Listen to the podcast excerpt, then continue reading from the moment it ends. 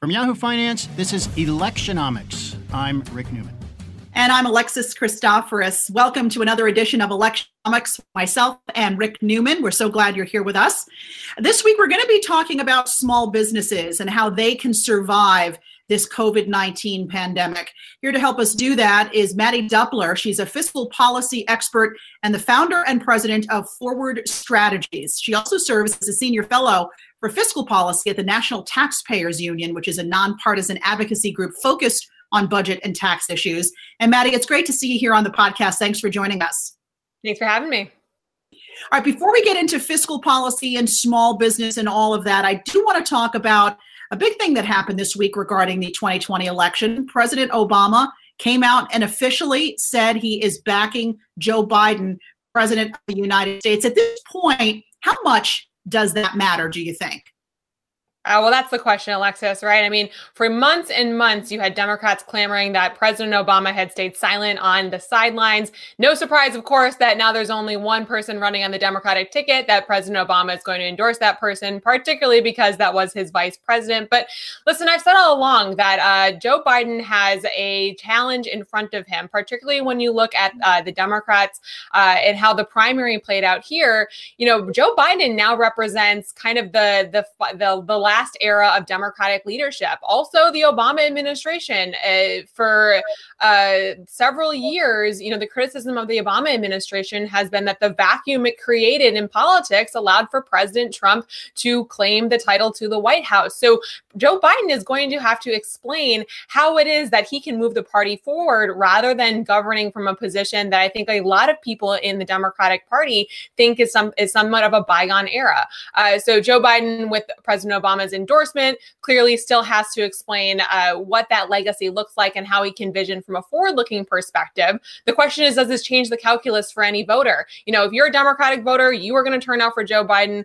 Uh, the question for uh, the the the the endorsement from President Obama is does it galvanize those voters who might have otherwise stayed home in trying to avoid the 2016 challenge that Democrats had?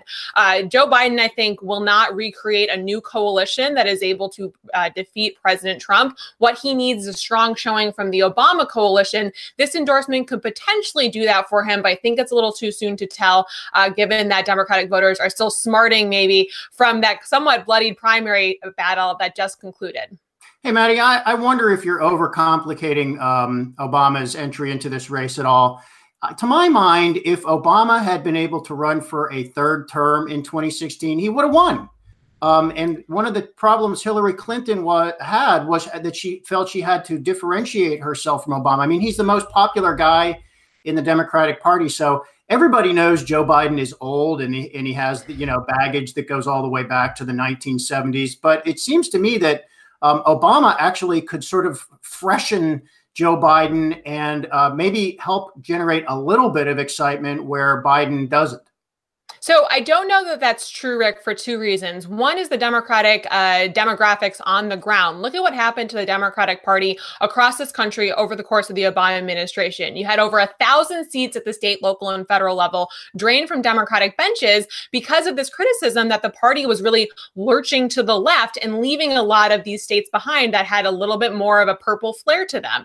Uh, so I'm not sure that it's true that Obama uh, doesn't still have some of a challenge with explaining what the future of the Democratic Party looks like. It was enough for him to be the future. People trusted President Obama, Obama himself. But now that he's essentially acting as a surrogate for the Democratic Party, I think that message is a lot more difficult, particularly when you have someone like Joe Biden who's been in politics for decades. And that, of course, raises the second point about why I think Obama has uh, some uh, contingencies here that he may not have had if he was running for a third term in 2016, which is that we're in a completely different world, right? The post-Trump world, when you're looking at when you're looking at politics, is completely different than what we thought it was in 2016. Now you have kind of the Democratic and Republican parties fighting over this populist tenor that neither has really perfected, but has each has its own color to this. And we saw this with the Democratic primary. We see this a lot with the trade conversation here in Washington, where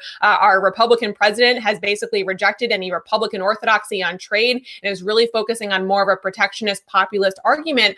Um, so I think that those challenges would remain for President Obama, and they are certainly going to remain for Biden now as the front runner in the Democratic primary. Hey, Alexis, you know what? I am so glad Mattie's here because I don't have to talk as much. okay. last, last, thing I'll, last thing I'll say on this is just that, as Alexis knows, I have a stake in uh, Obama's role in the election because I we did a podcast and I wrote a story at the beginning beginning of the year saying these are the reasons Trump is going to lose. And my, I postulated at the time that one of the reasons was that Obama, who had been silent up till now, was going to get into the race and maybe not be a decisive role in uh, who in the Democrats' favor, whoever it turned out to be. We know it's Biden now, but that he would uh, help so that's my that's my disclaimer for why I'm uh, I'm I'm sort of sticking with this theme that O'Biden won't, that uh, I just said O'Biden, but uh, you know I. we'll see a lot of that I think over the next couple of months. anyway, let's move on. So, but Mattie, I'm curious about those diehard Bernie Sanders supporters because Sanders also came out, I guess, no surprise there, and also is backing Biden. But what happens to those voters? Because there was, when things were sort of getting heated in pre pandemic, we were hearing that a lot of those supporters said, look, if it's not, if Bernie Sanders is not the nominee, we're out. We don't right. see anybody we can really back. I mean, does Obama backing Biden move those people at all? What do you think they're going to do? Well, what does it say about the Democratic primary that Bernie Sanders actually endorsed Biden before Obama did? I think that really is an interesting cadence of events over this past week. And of course, that will probably get a couple of those Bernie bros to hold their nose and vote for the Democratic nominee.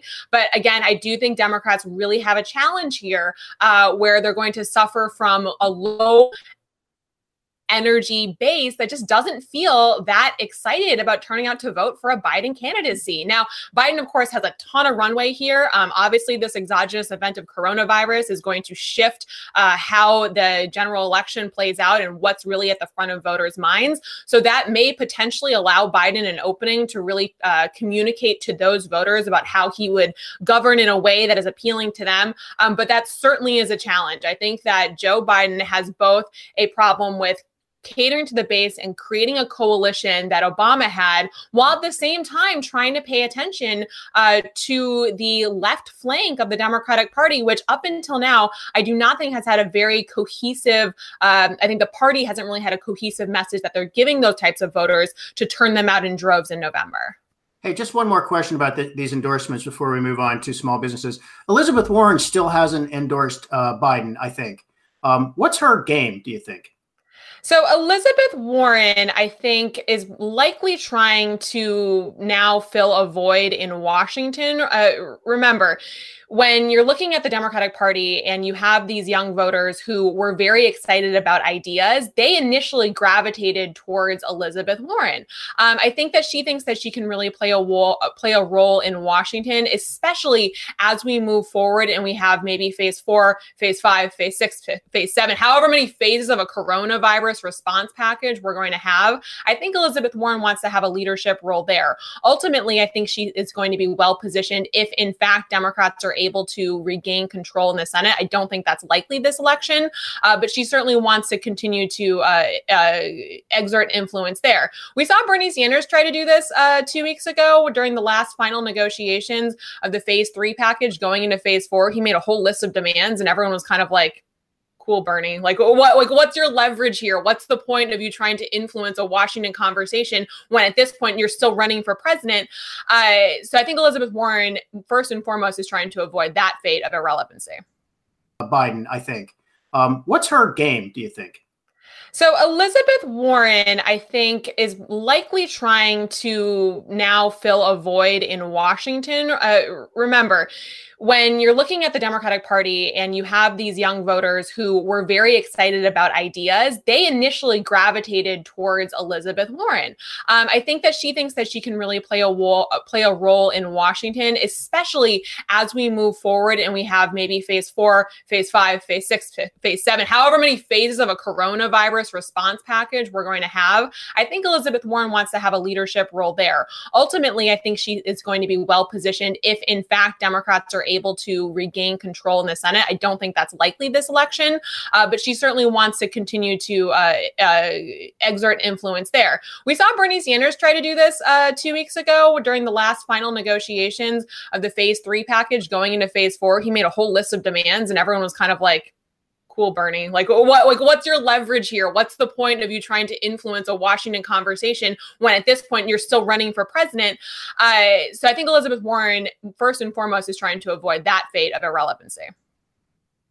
Hey, Mattie, we want to, uh, of course, talk about small businesses uh, during this pandemic and what the future looks like for them because the future looks very uncertain for a large number of our small businesses in this country. We know we've got that stimulus package that many small businesses say they've been unable to really tap. They're trying to get these small business loans. There's been a lot of red tape. Um, and I'm, I'm curious your thoughts when we do finally recover. I mean, mm-hmm. it seems though we talked to a lot of, of strategists here and economists at Yahoo Finance, and a lot of them are discounting this V shaped bounce back and some are saying it might be a lot choppier and slower going yeah. than that. Some are looking at a U shaped recovery. I know you're thinking this could be more of a W shaped recovery. Explain okay. what that is. And then what is that going to mean exactly, do you think, for small businesses as they try to navigate that recovery? Right. So, first and foremost, the coronavirus crisis is a public health crisis. I want to be very clear on that. I am an economics person. I am not a public health official. So, I can't tell you exactly what the appropriate responses are in that regard. But I will say that we need to get a handle on what the public health environment is before we can even talk about what the most appropriate economic response is. But from my perspective, I do think we'll have something like a W shaped recovery because those two forces are in confluence with one another. So, I think that as we've seen, the data uh, indicates we're getting a control over some of these infection rates and certainly some of the hospitalization rates and some of these hotspots. That is very encouraging, but we don't know how the infection is going to play out as it crosses the country. Hopefully, what we've learned from having these two different hotspots on the west and the east coast is what practices work the best. Certainly on the west coast, we saw containment go into effect uh, pretty stringently and immediately, and that seems to really be one of the ways that you can combat uh, an increase in cases. But what that means means, right, is that if you have a very severe lockdown, you have very severe economic consequences as a result. So as we start to open up the economy again, as businesses start to come online, I think it's not just the public policy question of what that looks like that we need to get right. It's also how we prepare business owners to come back online. I mean, the majority of the businesses in this country, the majority of people, almost the majority of workers in this country are working for a small business. They're not working for a Fortune 500 company. So that means that that person who owns that small business, your boss, pro- might not have a plan in place for how you slowly scale up, scale back up after an epidemic of this proportion. So how do we prepare business owners to man- manage inventory, to manage customer flow that's going to be different than what they were expecting at this time of the year? I think certainly at the federal level, we need to have the Small Business Administration engaged on this level on informing and educating business owners so they can get back online slowly and not have to make the choice between shutting down completely and waiting for the next round uh, of federal aid. I think that is crucial as we consider what exactly those next steps are. But I think it's also likely too that, you know, parts of the country are going to reopen while other parts of the country are still experiencing an increase in infections that will also uh, uh, contribute to what is going to look like more of a W shaped economy because we can't have everything happening all at one time because the public health crisis will be happening at different times across the country. Mattie, to your mind, um, I wonder if there's uh, if you uh, can identify a couple things you feel the Trump administration should be doing that it's not doing. Um, so the way this works is con- it, Congress has to appropriate money, uh, which they have done in that big 2.2 trillion dollar bill, um, and they then they establish some rules and some guidelines. But there's a lot of leeway in terms of how uh, you know the executive agencies then administer the programs that Congress has established. Uh, and we're, we're seeing there are lots of difficulties with the so-called PPP, the uh, Paycheck Protection Program, which is meant for s- smaller businesses to protect their employees and so forth. Um, is there some obvious thing that the Trump administration could do here to make this work better? Well, I think that we have to be cognizant of all of the mechanics in play here. I have been very clear since the beginning that I think efforts like the PPP program are the best possible approach given the panoply of choices that we have. And why is that? Well, it's because it retains the closest association we have to a strong economy during this crisis. That means that a worker can still stay connected to their employer even if they've been per- furloughed. That that employer can still continue to make payroll, meaning that that worker has less disruption in their own daily finances, and that uh, creates an environment in which that business can get online more quickly. What I'm most worried about is employers across the country having to lay off all of their workforces, and then when the public health crisis has a resolution, all of a sudden these workers are trying these uh, these employers are trying to retrain and hire workers, which is a huge burden not only on their bottom line but on their time and resources, and we don't have the capacity for that if we're trying to get the economy back online. So I do think the PPP program is one of the best solutions we have. But you're right, the devil's in the details. It always comes down to execution. Uh, the Treasury and the Small Business Administration are working with lenders in order to get businesses to apply for those loans through the banks they're already using. I think that's a good first step because it doesn't require an employer who maybe has no relationship with SBA, they've never taken on an SBA loan before, they can go to their bank that they're already familiar with. The challenge, of course, is the banks and the small lenders in this country getting that information and being able to process the loans. That's where the hiccup has been because the the loans, the loan program that went into place has very different qualifications than usual the usual SBA loans that these banks and lending institutions are used to giving out. So that's really where there needed to be more communication to the small lenders and to even the big banks who still weren't online as of last week with some of these loans, how they qualify people for these loans and get that money out the door. Exigency is of the issue here. Uh, this next week, too, we'll see those individual payments going out the door. That is something that uh, I had been concerned about because the last time we did this in 2008, it took weeks and weeks and weeks for those individual payments to make it out the door. Uh, thanks to the advent of direct deposit, taxpayers are going to be getting those more uh, more quickly now. They're going out in two weeks instead of three weeks, as Treasury uh, Treasury had previously anticipated. But that's what we need. We need an American public that sees a government that responds to the problem, and then people who feel the solutions in their own checkbooks immediately. You know, Mattie, I've been talking to a bunch of CEOs um, who've been complaining about the stimulus package. A, they can't get the funds that have been promised, and then B, some of the contingencies, right? So they're saying that you know you can you can get these loans and get this help if you um, commit to keeping your payroll the way it is. mm-hmm. Mm-hmm. Um, and I actually spoke to the CEO of the hotelier Ashford, who had to furlough 95% of his 7,000 workers. And he said, It's just unrealistic for me to be able to keep all of those people on the payroll. I want to bring them back when we come up and ru- back up and running again, but I can't do that now. So therefore, I don't qualify for this aid. He was also talking about, we've heard from other CEOs too, that some lenders are not willing to play ball here. Uh, he's talking about some of the bigger ones. He, he actually called out Brookfield and Prudential as mm-hmm. just saying, no way, you know, we cannot give you any sort of leeway when it comes to the payments that are due. Do you think that the government needs to go back and look at that program and fix things so that companies like Ashford would qualify? I think there's two responses I would say to that specific circumstance. One is that in the CARES Act, uh, an employer who's already laid off their entire workforce, because again, remember the exigency is is the issue here, and these loans are taking too long to get out the door. So there's hundreds, maybe thousands of employers who've already made that decision to lay off their workforce. They can actually rehire those workers and still qualify for the loan forgiveness in that plan. So that's something to be aware of. Second, though, something like a hotel. I mean, the majority of hotels, even the big chains in this country are franchises. So they are uh, working with different constraints depending on what community they're operating in. So it's not the same thing as, you know, a big, huge company that has tons of resources. A lot of these hotels are very much small businesses who, who do still qualify for these loans as a result. But that comes back to the point of execution. These lenders need to have the security that they, the security to loan out to these, uh, to these small businesses to, with confidence that they know they're going to get that federal guarantee. To my knowledge, that was part of the challenge with getting this online quickly was that the the lenders didn't feel that they had received the proper guarantees from the federal government to know that they could make those loans safely without them ultimately being responsible for them they had received the proper guarantees from the federal government to know that they could make those loans safely without them ultimately being responsible for them.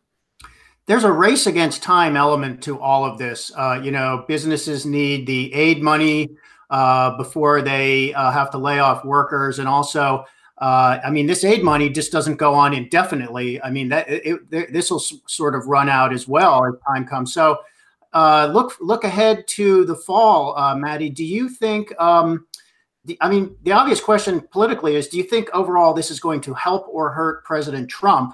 And um, what does he have to do to get people on his side and make this crisis work for him politically?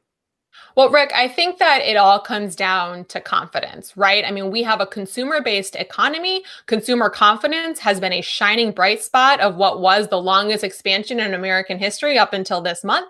Uh, that is what the tr- the president is certainly going to be looking for. How does he rebuild that confidence in the economy? Not only because it's an important lever that keeps the economy moving forward, but that's what shows up in political polls, right? You're when you're asking people about how they feel about their economic circumstances, a lot of the times it matters a little less about what the facts are on the ground, and it matters a lot more their own sentiment and how they're feeling about their own uh, about their own circumstances. So the challenge for the president right now is he doesn't want to end up in a situation like President Obama was in 2013 and 2014 2014, where all of the bean counters in Washington were tell us, well, look at the charts. The recovery is underway. We're in the throes of, a, of an economic recovery. Everything feels great. And maybe that was true in the Northeast corridor, but the rest of the country certainly did not feel that way. And we saw, we saw that in midterm uh, shellackings, to uh, borrow President Obama's verbiage here, uh, because the rest of the country really felt like they did not have their circum their circumstances weren't being reflected in the narrative being told in Washington. So the president needs to be careful of that and all the things we've talked to you about today, making sure small businesses have confidence to continue to keep running and keep people on their payroll, making sure consumers have fewer disruptions or as few disruptions as possible in their own personal finances, and then having a plan plan that makes sense to people that uh, looks at both the public health perspective and the economic consequences of the of the uh, protocols we've already taken under under place, and making sure Americans feel confident that that will keep them safe and they can re-enter the economy when the timing is right. I would just add. Um, on that point, I think Trump has been terrible at that uh, all along. I mean, he has continue continually overstated uh, how good the economy is. We know he has underplayed the virus. We know that even now he has unrealistic expectations for when uh, the economy can restart. So that suggests um, Trump is not going to get this right. I don't know if you want to like go with that forecast or uh, go against that forecast. Yeah. Well, Rick, Rick, Rick, you're always routinely more pessimistic than I am when it comes to these kinds of things. But I will Thank say, my, I mean, re- my reputation is my my big fear is exactly what Mattie you were just talking about. Is that you know, for Trump, the economy was so good, stock market was doing so well, and he would always talk about that and and say that it was because of him, and we could debate whether or not that's true. But there's a fear, at least from, from where I stand, that he's going to want to push to get this economy up and running before we head to the polls in November, so that we feel better about the economy. Of course, risking perhaps health in, in the meantime, and perhaps us falling back into a lockdown mode.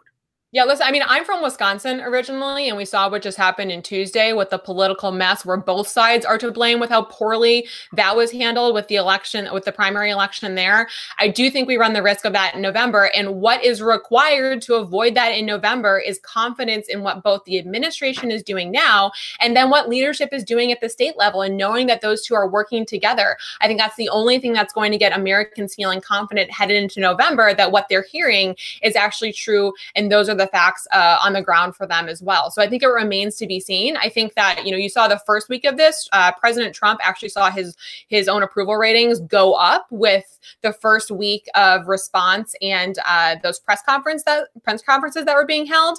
As the weeks go on, and as the press conferences get longer and longer and longer, and they uh, start to go to two hours and three hours every day, then you start to see those approval ratings drop again. So if the president wants to get a handle on this messaging, he should be cogent.